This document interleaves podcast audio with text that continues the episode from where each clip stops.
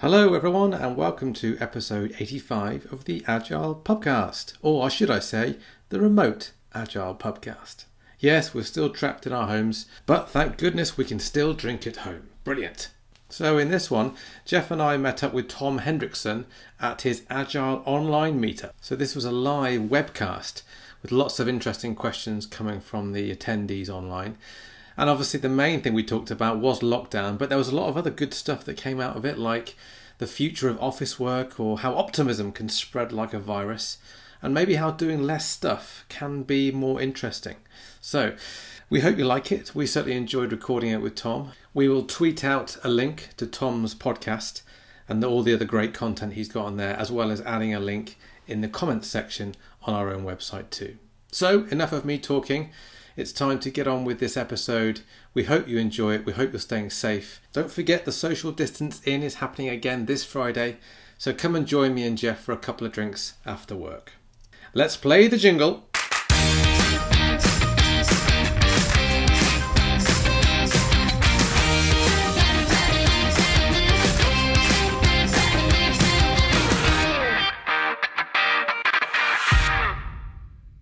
All right.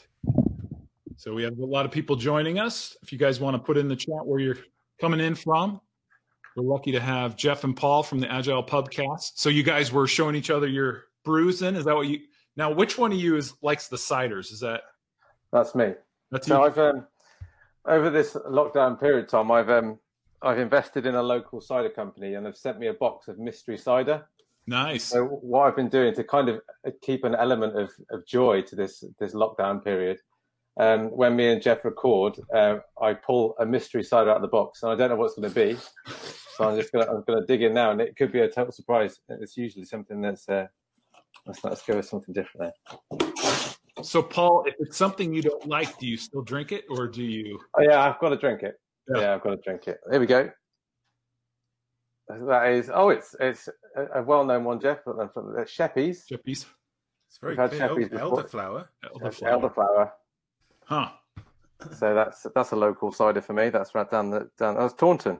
Yes, lovely. I'm not. I'll, I'll be honest. I'm not a massive fan of elderflower, but I'll give it a go. He normally normally prefers the pink fruits. well, I can imagine it will be sweet. So what do you have, Geoff? Well, I was showing Paul my because this is my home brew, Ah, uh, my working from home brew, which which I I um it finished finished fermentation about just just just before we went or just after we went into lockdown, sort of coincided. yeah. Um, I was asking Paul whether he could see the difference because he's seen me have a couple of these pints now, and it's It's getting clearer, I think, isn't it's it? getting clearer and it's there's less of a head. It's it's flatter. It's fruitier. It's changing because it's it's still got a little bit of yeast in there, so it's, it's kind of living. And it, every time you have the pint from the barrel, it's slightly different. So yeah, my own my own little home brew. So are you an experienced home brewer, Geoff? No, I I, I did my first batch a while ago in uh, in a pubcast for the pubcast. Uh, just to, as a bit of an experiment, a bit of a set-based engineering approach. So I took Yeah. the same same base, the same malt base, um, but then had one batch which had certain types of hops and another batch which had a another different type of hops, uh, to see which one I preferred. And then, and in terms of you know learning and experimenting, that sort of parallel experiments type thing, Yeah. uh, and just uh, yeah, something, something a bit of a hobby. So you're using your agile principles in your brewing. That's that was the plan. Excellent. Excellent. So this Well, is it looks like- experiment number four. Yeah. Vasco says he's having a glass of white wine. Cheers, Vasco. Um, Cheers, everyone. If you are having a drink, cheers. Two people having uh, Sauvignon Blanc. Hmm. So we have people from Aust- Austria. Let's see. I know. Um, I know Tom Cagley's here from Cleveland. I saw. Yep. And we have somebody from Maine. Sharon from Minnesota. Paul and I went to Minnesota. How long ago was that? 2006. That was my friend. It's a long time ago. But What'd you think of Minnesota, Geoff? I loved it, man. I loved it. Um, It was cold, so- wasn't it? From memories, it was cold. It was cold, yeah. Um, I've got um, so funnily enough, so when we were there, I bought. So we went to see we went to see the Timberwolves, Ah, yeah. and we Did, went to yeah. see the Vikings. Um, saw the Vikings Yep. against the Packers actually, Mm. local derby, and I bought some kit for my for my daughter. So I bought her a Vikings cheerleader outfit. She was two at the two or three at the time, and um, I bought her a Timberwolves tracksuit, uh, sweatsuit. What would you call it? Yeah. And um, my wife, because I've got a one year old now, my wife got the Minnesota Timberwolves tracksuit out of storage the other day. Reuse it, hand it down. So she, my daughter probably only wore it like twice, maybe. Yeah. Uh, and so now he's got a he's got a Timberwolves tracksuit. Oh, that's crazy. My wife is um she is like organized every room in our house like three times since we've been kind of at home with this pandemic. So I don't think she'd have anything from our kids when they were one. So it would be probably at Goodwill or something like that. So Oh, all the stuff's come out of the loft. Old toys from 16, 17 years ago, clothes, everything. Yeah, So she it's all doesn't these- throw these- anything away. It's these jobs that we're all doing that we probably would never have done before, but um, emptying boxes that we would never have thought about emptying before. Yeah. you've got a little bit more time, haven't you, to look through Yeah. old photo albums and I've noticed that on Facebook, a lot of people posting stuff that you know they've recovered from their loft or photos they thought they'd lost, or you know memories are being uh, posted on, which again is another benefit of this uh, having this time to pull these things out. So I'm guessing most people know who you guys are, but just to kind of give people a level set, Geoff and Paul from the Agile Pubcast, just kind of tell us a little bit about your background. I'm, I think, judging by the chat, most people know who you are, but you know there might be somebody out there that hasn't heard your pubcast. you want to go? Well, well, no, you, no, you start, and I'll fill in the fill in the gaps. All right. So so Paul and I have known known each other for and worked together for getting on for twenty years now. Um, we used to work at British Telecom together. Uh, used to pretty much sit next to each other, in fact. And so we were part of the agile coaching team there. And um, although we've gone our sort of separate ways and doing our own thing, we we tend to get together, you know, once a month, maybe a little bit more. Um, we run a couple of classes together, or just catch up for a beer now and again. And we thought, well, if we're going to get together, and we end up talking about agile stuff anyway, quite a lot of the time because that's both of our jobs. Um, maybe it would be interesting if we just stuck a dictaphone in front of us and recorded it, and a few people, a few people started to listen to it. A few more people started to listen to it, and we found it was a great opportunity or excuse, you might say, to get together more frequently and and have a few more drinks. So we're up up to about episode number eighty-five now. It's they're, they're never scripted. We never really we never turn up with a topic in mind. Um, we just have a drink, see what happens. Just freestyle, aren't we? Just let it go. And amazingly, yeah, people like Geoff said, amazingly people um, tune in. I don't know, yeah, I don't quite know why, but we kept we keep doing them because people keep keep listening to them. So You guys are just very compelling. maybe, maybe I think it gets more, maybe less compelling the more I drink. But but hey ho, Yeah. So what are you thinking of the? Uh, is it Edelflower? Elderflower again. It's very, as you can imagine, it's very sweet. Um, Yeah. it's like it's like cordial, really, but um, Mhm.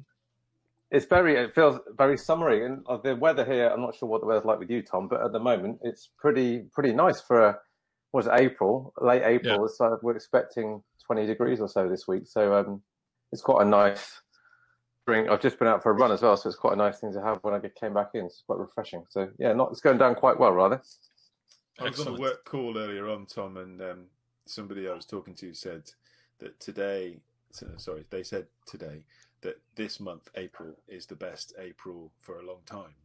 Now, they meant weather wise, yeah Yeah. but my first instinct was I'm pretty sure a lot of people wouldn't call this the best April in a long time. Yeah. But in the UK, it has been a very good month weather wise, which, Yeah. which has Mhm. taken the edge off quite a lot. For, especially for- with young kids it makes it makes childcare a whole lot easier Yeah. Yeah. Let them get outside and wear off some of that energy. exactly right exactly Mhm. Yeah. That's what we have a 15 year old boy and he's got a lot of energy. So he's got to go do stuff or he drives his mom nuts. So, so, I, I so saw someone in the chat, Tom, said uh, I think it was Lisa saying it's not five o'clock in Richmond, Virginia, but it is Yep. five o'clock somewhere, as Jimmy Buffett once said. that's So, right. Uh, yeah. That's right. Back on. So as you guys do the you have the pubcast and you, you know, do work with other companies. How does that work? Do people give you a hard time for the, the pubcast or is that got you a lot of notoriety and and and helps kind of open your brand, or how does that work for you guys? I, I, was, I was initially quite nervous about it, wasn't I, Geoff? To be Yeah. fair, and because I thought well, it's just going to be we could be ridiculed, unprofessional, you know, kind of. Yeah, Um, but it's it's come come up in some really strange conversations now that, and quite regularly, um, I'll be teaching, or I know that Geoff and I teach together, and someone will say, "Oh, we love the podcast, uh, the podcast." And I was at um, I was at a conference in London, um, and I was just walking around the tables, and someone uh, grabbed me and said, "Are you are you off the podcast?"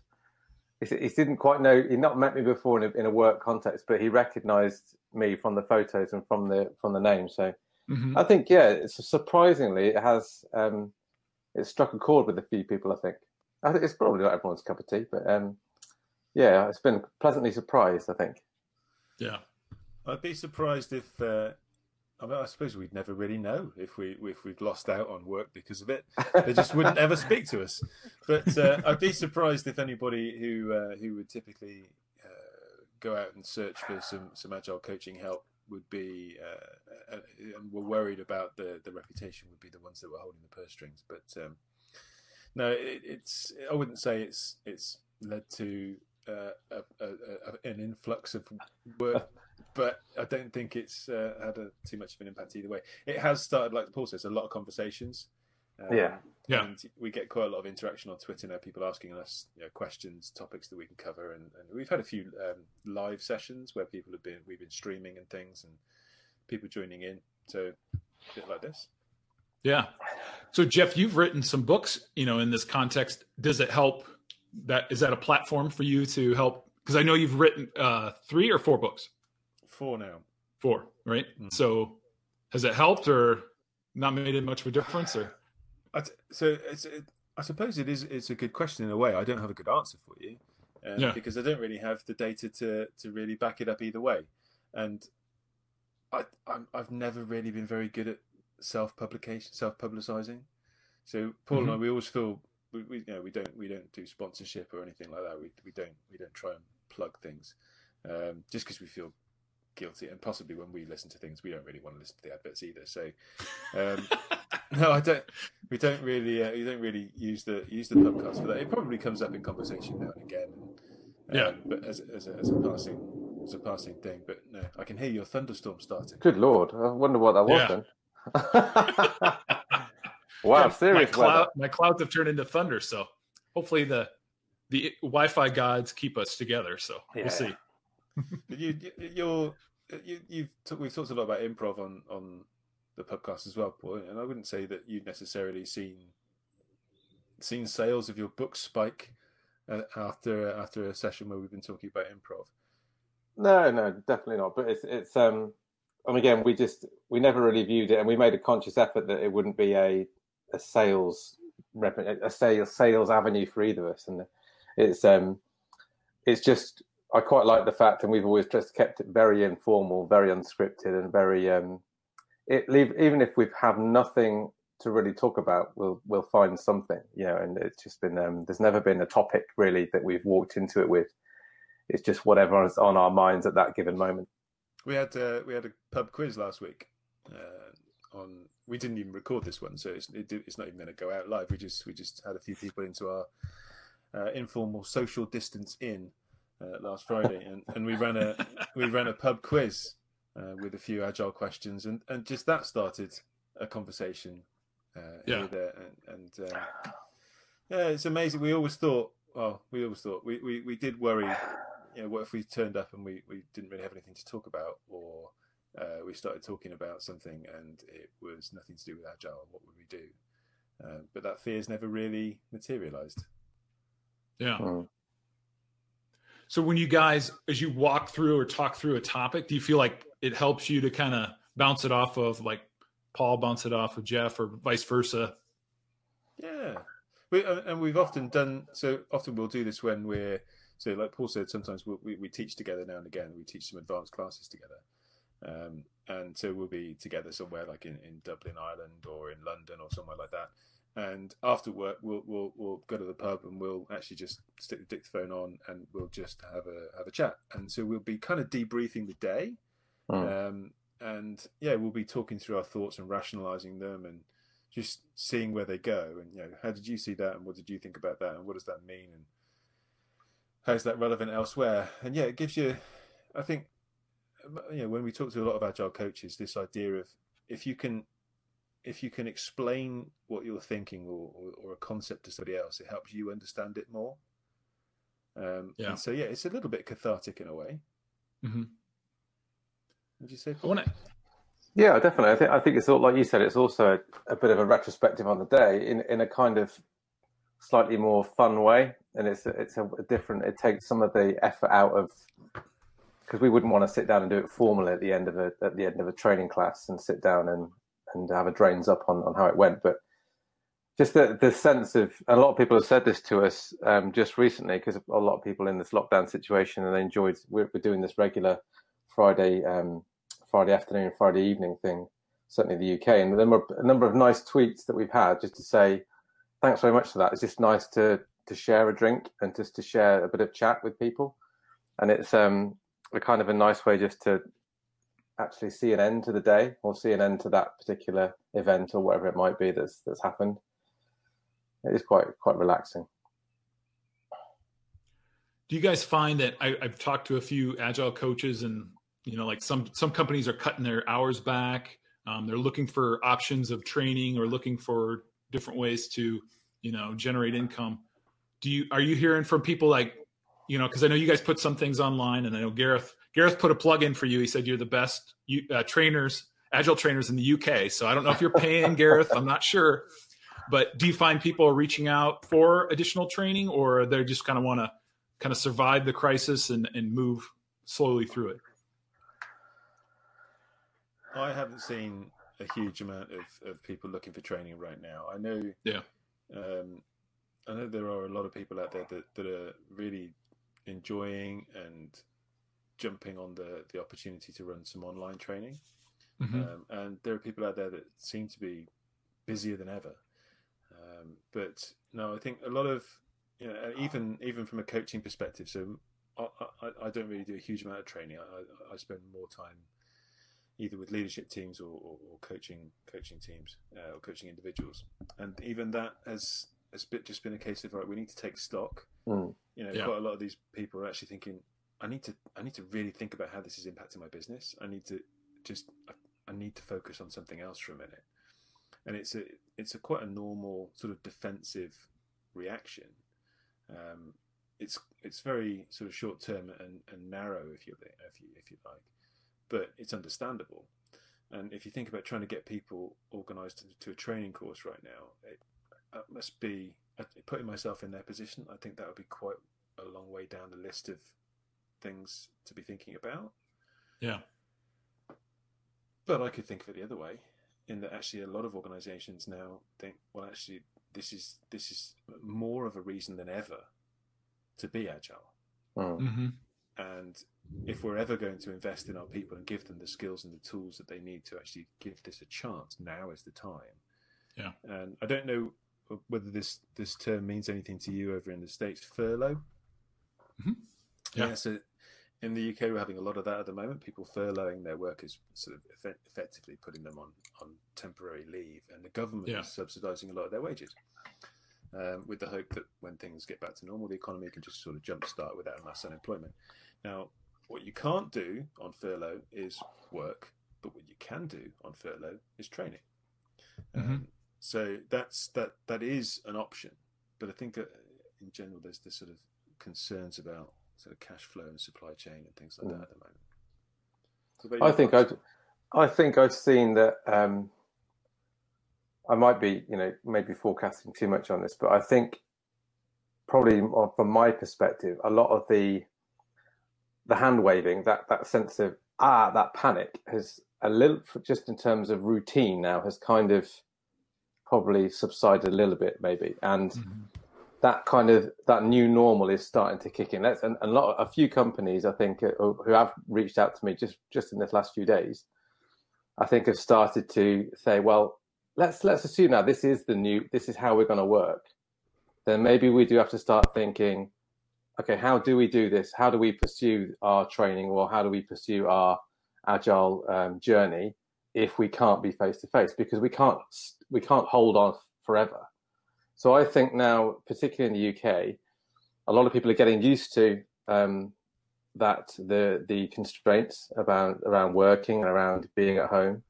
A lot of people are more comfortable with it, and I think slowly, maybe, we might start to see companies start to just try and shift to think, well, how could we, if this is going to carry on for a while, because there's a lot of stories that are saying this could ha- happen for months. Yeah, we can't we can't sit on our, our hands for months. We've got to be able to move this thing forward, and maybe we have to start thinking. Just a cu- couple of inquiries that I've had, or a couple of emails I've had over the last couple of days, have started to give me that sense. Maybe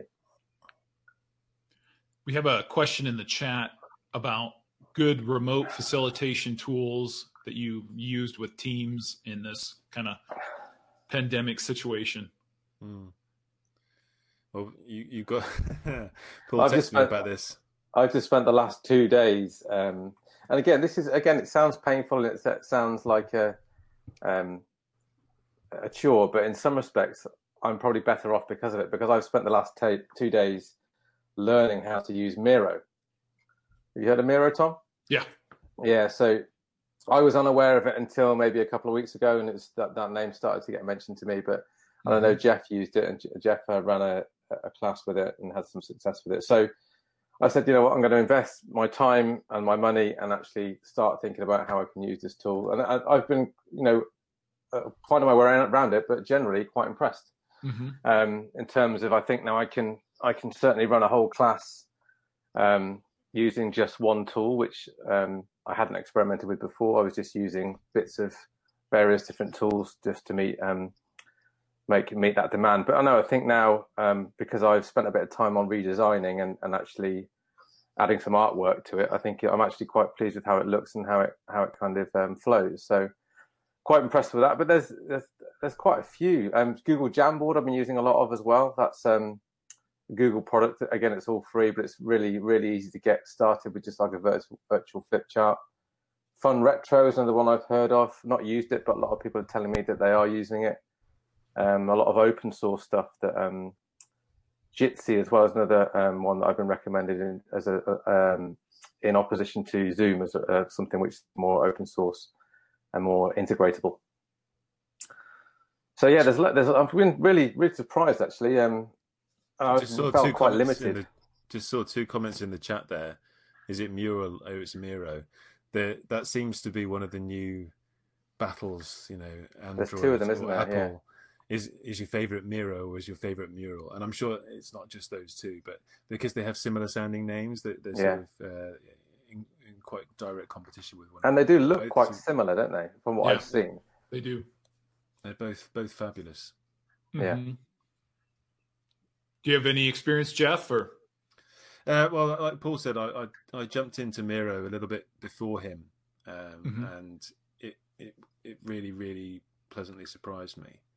Um, it, what was what was great was so uh, the the one class that I ran with it, I had um, some a couple of people on the class who had had more experience with Miro than me, um, and uh, yeah, they were they were helping me uh, awesome. use the tool um, which which which is great when you consider it uh, from an agile perspective. You're looking to bring the class in anyway. You want that sort of self engagement. You want that self management, self organization, uh, mm-hmm. and you know I often talk to people from a from a coaching perspective. Um, it's not actually you having an opinion can be quite detrimental in a way if you want the team to to, to step up. Um, so if you can genuinely not know, I find it easier to coach in a domain where I don't know, yeah, um, then that yeah, we sort of had that. Interesting. So, do you, do you have any favorites? Um, I've used so I've used Mural and Miro.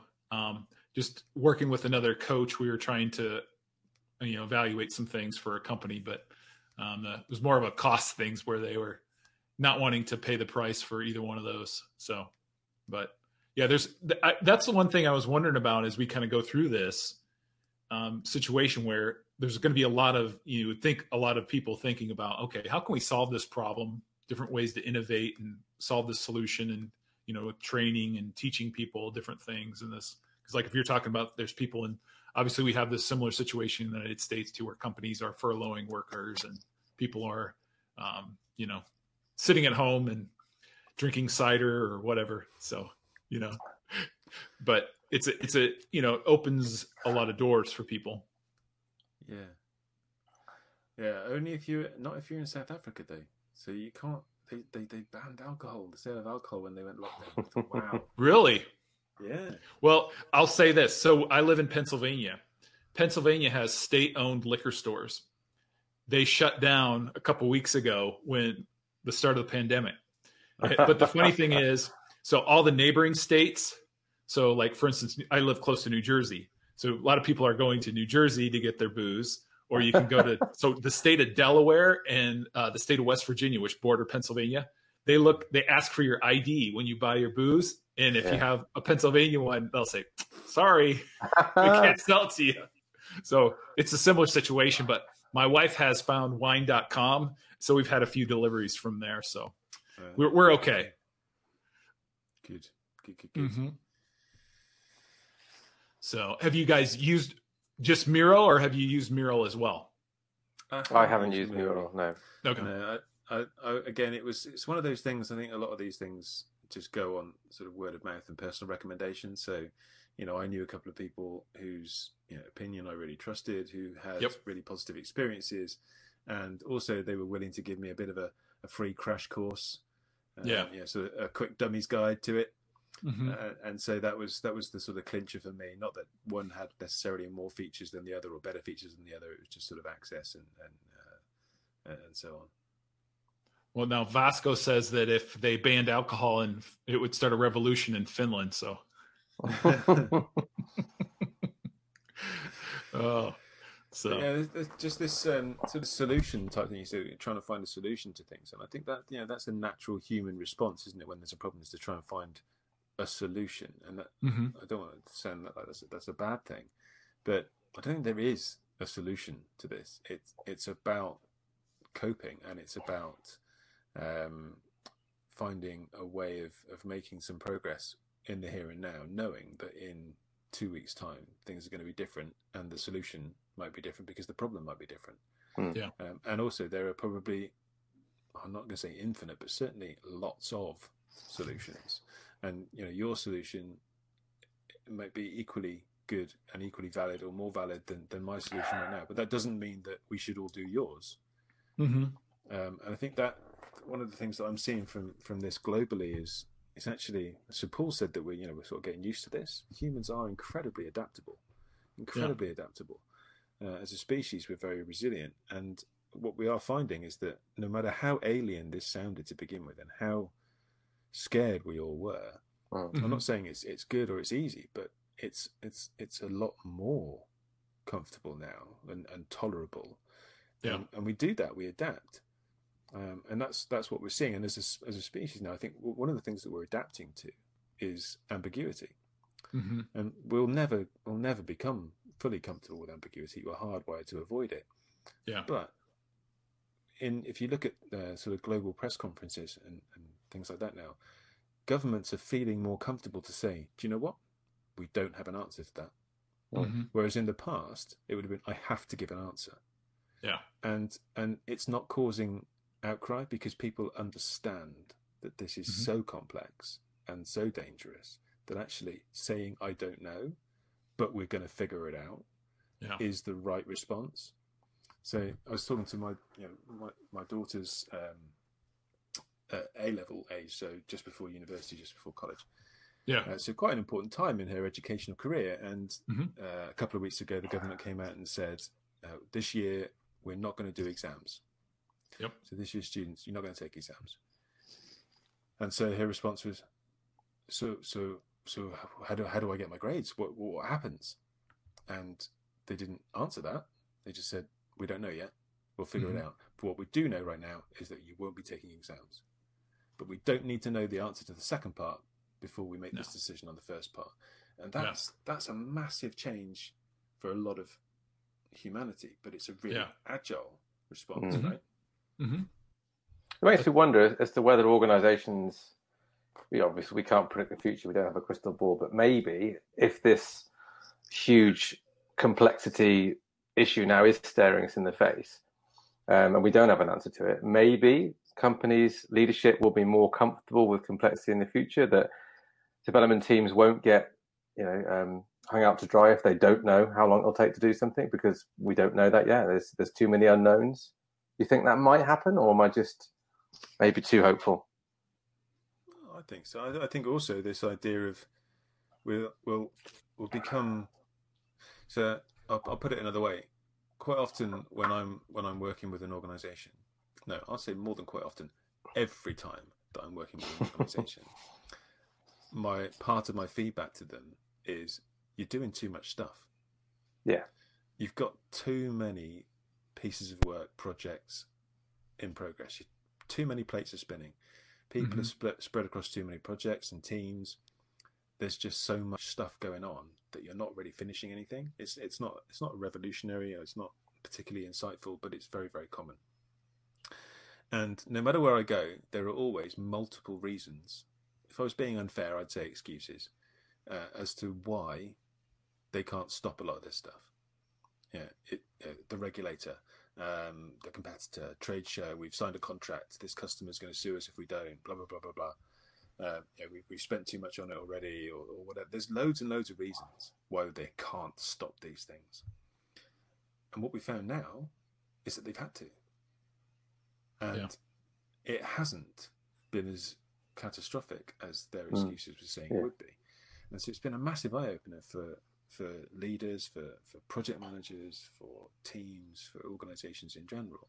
Of do you know what are the assumptions that we made about the the commitments that we made?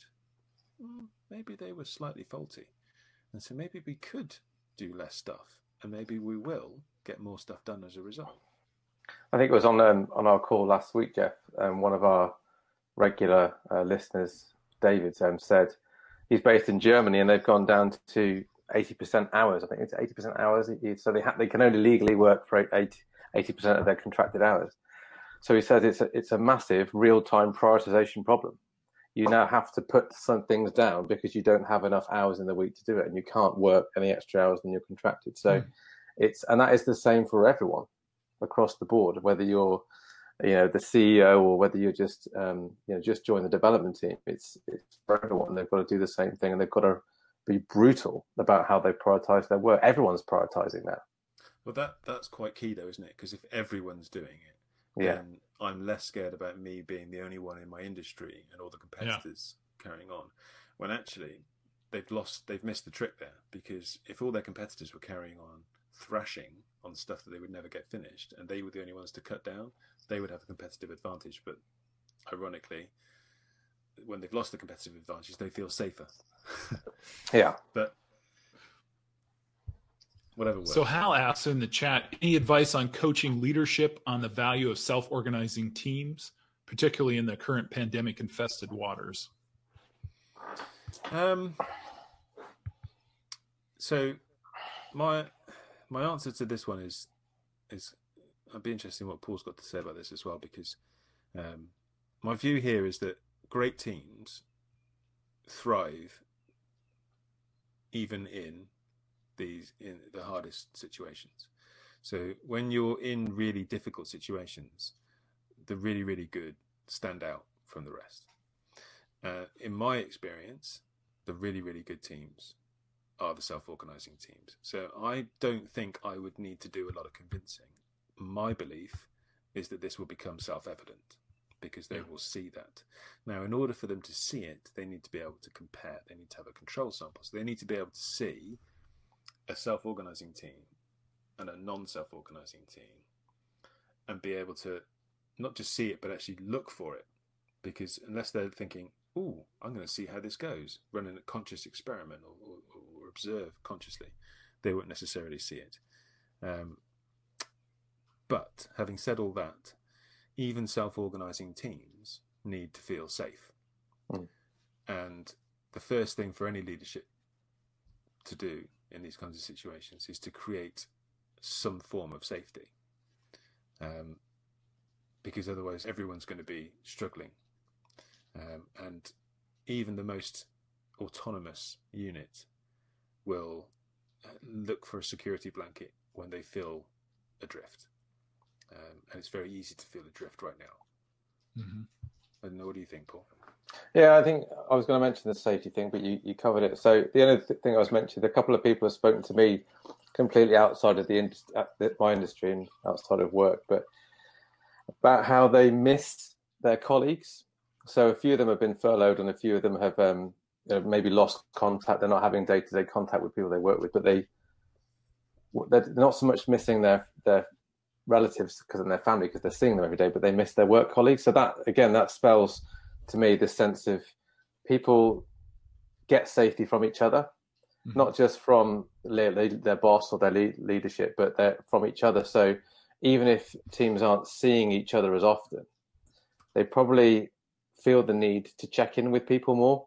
And I think that's never going to be a bad thing, especially in times like this when perhaps people need a bit more connection and they need um, and the the advantage that we have now with the tools that, that can do this for us. But is it doesn't it does you don't need to have an excuse now to to pick up the phone and just to you know just to text someone or just to chat with someone just to see how they're doing, even if they're not on the team right now. Maybe they've been furloughed or whatever that is, but people that I've spoken to are still checking in with people they work with just to maintain those connections.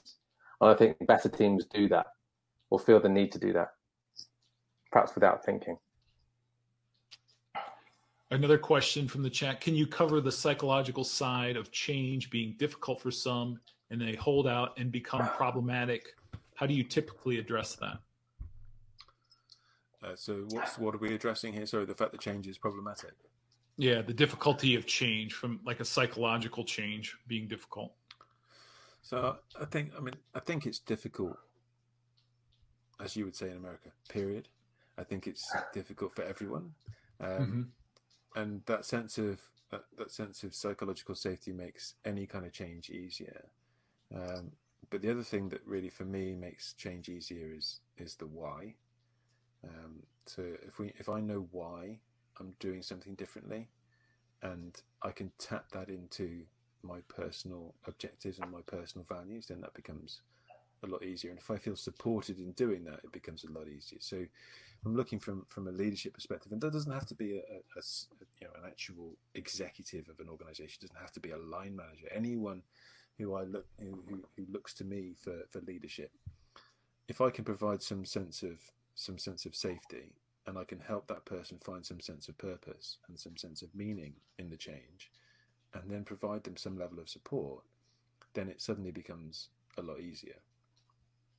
I'm not sure if I understood the question correctly. Something that ca- again reminds me is we've talked about this I think last week, Geoff, but um, don't underestimate as well the safety that people get from being at home. So because, and I felt this. I went out to the supermarket, and it felt like one of the most stressful trips to the supermarket I think I've ever had.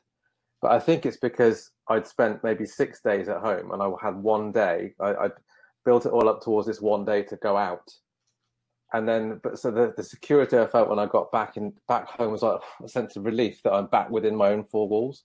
So I think there's a, a human side to this that we do tend to feel safer at home anyway.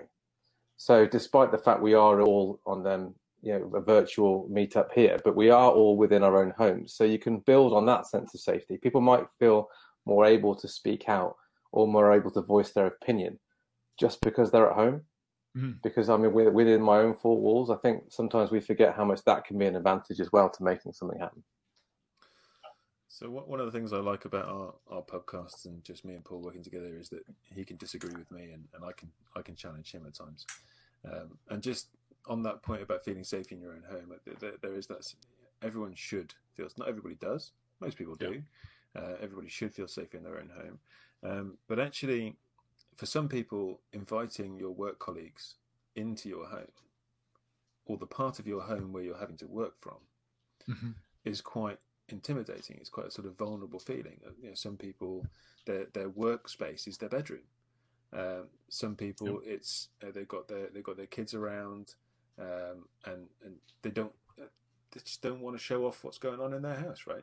And so this is where some of these tools of virtual backgrounds and, and things like that can can be really equalizing, if you like.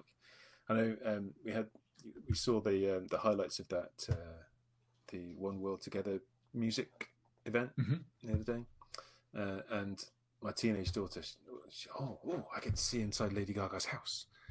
That, that's that's she knows what she sounds like. Right? She's heard her sing, but she'd never Yeah. seen inside her house before, or see Elton John's garden, and and that's sort of you know that I, I don't really want people to see inside my house, Mm. you know. Mm. So But I, Geoff, I think that changes with time, though. I think the more you do it, the the safer you feel. The more you, from my perspective, the more I care less about what's in the background. The more people that I've found who've said they accept it, you know, that's really cool, or that's I can see your kids playing football in the garden. I was really embarrassed about it to begin with, but you know what? People said that's really nice. You can see your kids outside playing. That's lovely because you are you're more human. Yeah. You are. You are. Um, you may well be on a conference call, and people have put Twitter pictures, haven't they, of like their makeshift office on an ironing board in the bedroom because that's that's the only desk that they had. So there's a there's an air of you've just got to make do with what you've got, and I think people are much more forgiving, and, and that that that creates a sense of common struggle. I think with between between teams as well is that we're all in this together. Yeah. Yeah. Once you've got there, you can look Yes. back and think that was a massive part of that bond Yeah. being built. But to take that step, It can be quite scary. I agree with that bit. Yeah, yeah, yeah. So Hazel asks this best ways to encourage people to challenge those assumptions without needing a global pandemic. um, Good question.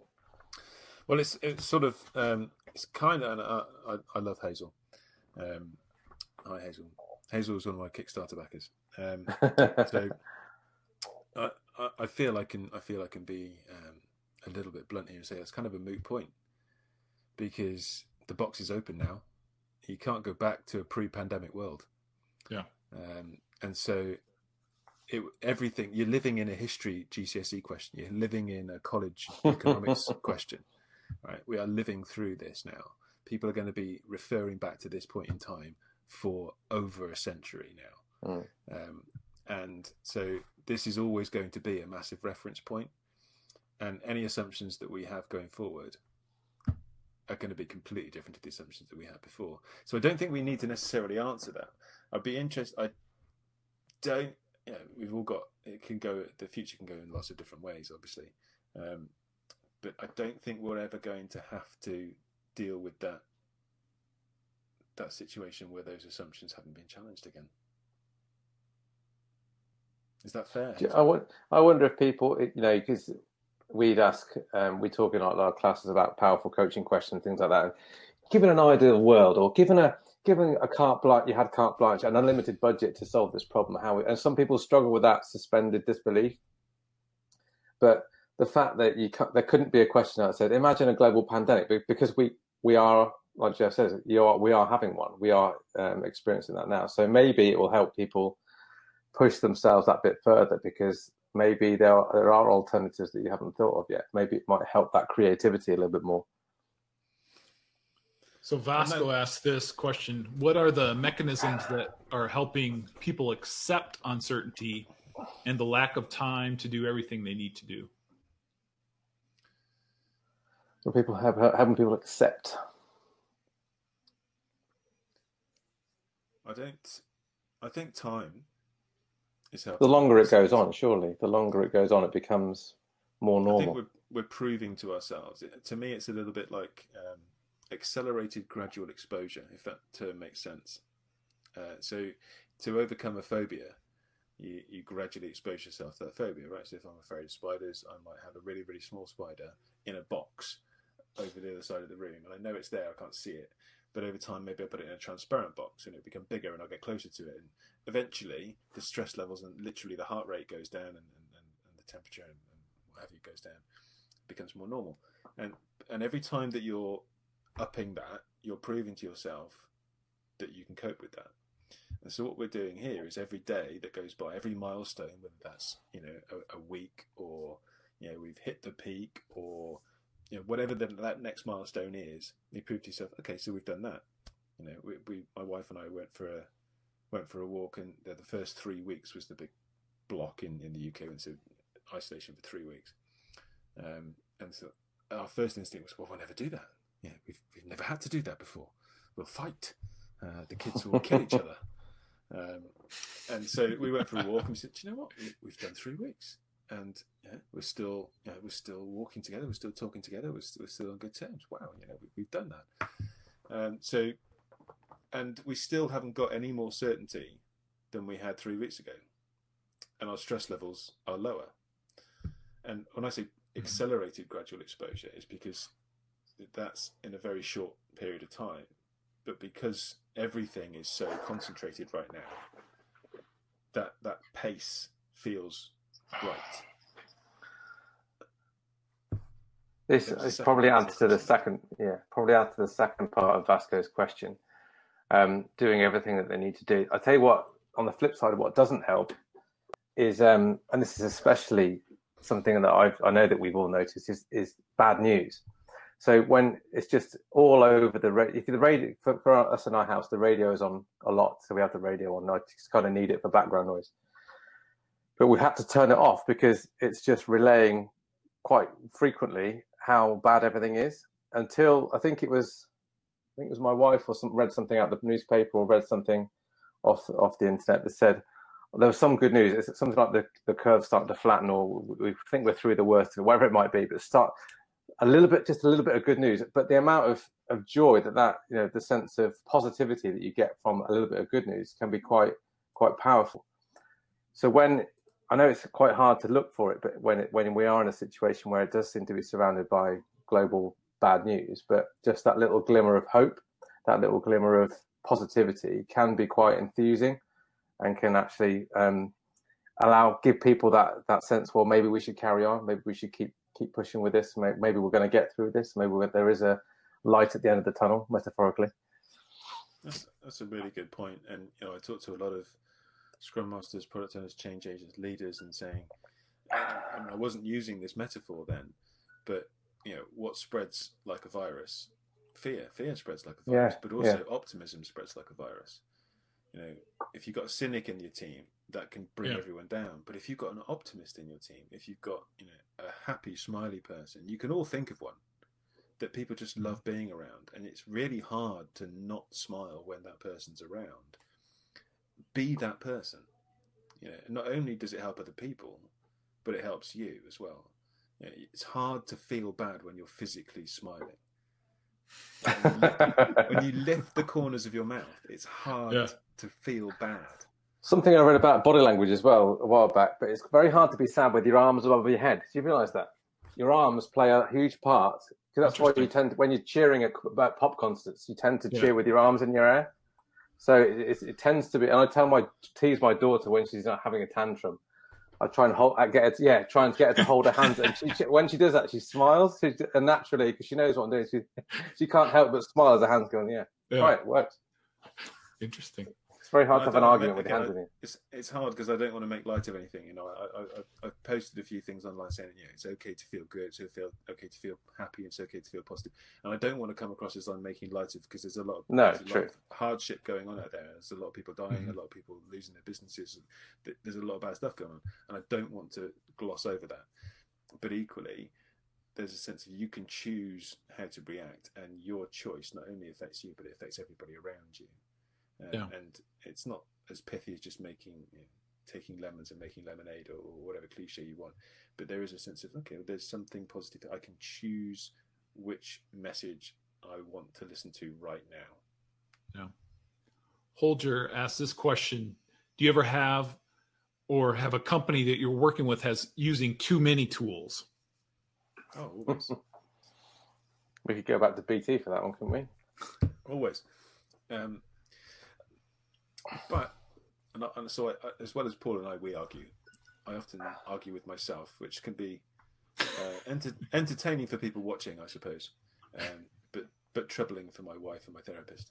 Um, but so I, I, would say yes, yes, but that, that actually lots of tools can be a good thing as well, because it's easy to over standardize too quickly. You know, mm-hmm. BT were guilty of that as well. So as well as having too many tools, and it was fragmented, and you know, nobody could switch between projects because they had to learn so many new things and so on. Equally, so many times you've been told you have to use this particular tool for standardization purposes, Um, and I think there is there is a nice sweet spot in the middle. And the more complex things are, the more it pays to to experiment. Just because I found Miro to be quite useful doesn't mean I should shut myself off from from all the other options out there. Generally, the better tools that I've seen teams um, use have been they've two things. They've either been the ones that they've chosen, so involving the team um, in the decision which tool should we use, uh, or secondly, tools that they've built themselves. And it sounds a bit trivial, but but there's a few situations uh, in Nokia where teams just did a bit of free time, had a bit of free time, and created something simple enough that they could use it, and it was it was meeting the purpose, and it was free, and they'd they were going to maintain it because they built it. So I know that's that's probably more particular to certain teams that have that that that skill, but there's nothing to say that you have to use something on the shelf if you could create something similar or better yourself. Yeah, you, you, work with what you what you've got and what you know and where your strengths are. So I'm pretty sure that if um, let's see, I'm, I'm, I'm just freestyling here. This could go terribly wrong. Um, if if my if my daughter was part of a scrum team with their friends, she'd put her her tool of choice for a retrospective would probably be TikTok. Yeah. All right. Now you and I would think TikTok really. I don't know. I, am I'm, I'm, I'm extrapolating onto you here, Tom. I Might be doing you a huge disservice, but um, but she's really really familiar with that and can do great things with it, and that would be really creative, and she'd be comfortable and, and in a comfort zone. But for us, yeah, we've got our comfort zones, and so I think there is a sense of uh, giving the team the freedom, a certain level of freedom, not complete freedom, um, but a certain level of freedom to be, to find what works for them. Yeah, yeah. I was recently, I think it's in the Accelerate uh, book. Um, they talk about the teams that do the best pick their own tools, and that you know when you force a tool on a team, they're obviously not as productive, and you know they feel like they kind of resist it. But uh, Vasco has a good question here. What do you think will change when we go back to the uh, to work in an office? Mm, Who's to say we will? Mm. Good question. Who's to say we will? Yeah. I, I think both both sides, both parts of the relationship there are probably seriously reevaluating that. And yeah, companies thinking, yeah, we, we probably could make this work for our people, you know, rather mm-hmm. than these massively expensive, big office and central locations and things where yeah. people are commuting hours and all this stuff. And also people thinking, you know what, I don't I don't miss my commute. Yeah. Um, and all right, not everybody has a great optimum setup for working from home, but equally, it's not really working from home for a lot of people either because for me, I've got three kids in the house, right? So it's not I can't spend eight hours a day like I did before working. Mm-hmm. Um, they'd normally be at school or at nursery. So when when schools open, you've got a completely different normal to what you have now. But again, it won't be like the old normal, and it won't be like the normal in a year's time or three years' time. So it's going yeah. to continue the evaluation. I think commute. I think travel will be very different. I think I think people will initially certainly crave going back to work, going back to.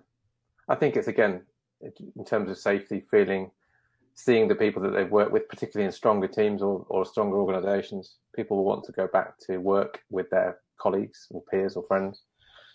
But I think a lot of companies will drastically review the necessity to travel. Well, a lot of my friends who, yeah, well, that's saying a lot of my friends who would regularly be asked um, to travel to London uh, probably two, three times a week. And then I was saying that's probably largely unnecessary. Um, or to travel to meet, unless you're meet, unless you're meeting clients, they're saying travel should be unnecessary. So I think that will. You I think to get a kind of um, rubber band effect to anything extreme, don't you? Yeah. So, so we've been we've been missing our team interactions. We've been missing going to the going out for dinner. We've been missing going to the pub or, or going to the cinema or whatever. So there's going to be a you see all the things don't you, on social media. When this is over, oh, we're a massive Yeah, yeah. party, or we're going to. So there probably will be a sense of well, let's all get back together again because we haven't had the chance before, uh, in some form or other. But I think it will it will slowly sort of settle on something different than before. Um, the new normal. Yeah. Yeah, I suppose Vasco's question was, what what do we think that new normal will be? Um, and I think it, there will be less centralised office. I think there will be a lot more of the. I don't know what the generic term is, but we have uh, so we work and the what would you call what's the generic term for that, Paul? Sort of Co-working Uh, space or workspace, yeah, that, those shared offices that where Yeah. Oh, work hubs. Yeah. yeah, things like that. That that that will definitely, I think, be a lot a lot of a bigger thing. Mhm. Um, I think Something my people. my brother-in-law said to me this weekend, um, which I'd never, you know, things you don't really stop to think about, but the amount of offices, open plan offices, that are not built to maintain a two-meter distance between people. Mhm. So Yeah. you, you just, I, I, both, or e- any of the offices that I've worked in recently or, or in previous years, you think back to where, how that was set up in BT, Geoff. Mm. We wouldn't be able to work. Le- what less, uh, probably less, a meter at max between desks, between Yeah. screens. It just wouldn't work it, for for where we are now, or maybe where we are in three months, six months, twelve months. You couldn't maintain a sensible, I think, a two meter distance between between co-workers. But humans haven't been designed for that, right? We're, we're uh, we, we we we actually crave physical contact, um, and we and we get pleasure and, and stress release and stress relief from physical contact. So I've seen people saying, uh, you know, on social media when we go back, I, I can't see people going back to hugging and you know kissing on cheeks and handshakes and things. But as well as things will change, we do as human beings, we do generally have quite short memories. Um, True. and True. so I think habits and culture and that that just innate human need and, and desire to be not just emotionally connected to one another but physically connected to one another to, to, to be able to greet and have a hug and have a handshake and a high five and, and, and what have you I think that that will trump things when things are safe again Yeah. Yeah. and that, I think that's part of the drive right I think that's one of the reasons why we want to we want to fix this it's, it's it's not that everyone's saying, Do you know what? Yeah, we can we can we can stay like this. We don't need to interact with one another anymore. We do. We want to. That's one of the reasons why we're, we're working so hard to try and change things and, and find a vaccine and, and fix it, so that we can go back to that sense of society, community, friendship. Call it Yeah. you will. Yeah, and they can have regular pubcasts. well, it's kind we kind of feel a bit um, frauds at the moment because we're still calling our pubcast a pubcast, but we're not. We haven't been in a pub for months, Geoff. Well, it feels like it feels like months. Well, so I'm for what it's worth. You can't see this. You can see the wood behind me. I'm in a. I'm in a. On my out my office, which is in my garden. Uh, so it's, it's effectively what used to be a shed. Uh, and here, I'll, I'll knock on that. That's my that's my homebrew barrel. So I think of this Is a pub. as as the Geoff Arms. Yeah, Geoff's arms. See, I can So you just just over, do some optics. Geoff, put some optics behind you. That would be Yeah. perfect. get a top up. So uh, yeah, so I believe I'm in the pub, and I've got my I've got my Agile Pubcast beer mat There you go. resting my beer on. So yeah, this is coming live from the Geoff Arms. Excellent. Well, hey guys, it's been about an hour. I appreciate all your time. Just want to thank you um, and really appreciate you guys joining us and sharing all this and answering questions and and sharing your brews with us. That's lovely. Yeah, thanks. Thanks for having us. Cheers, guys. Thanks so much. Cheers. Cheers.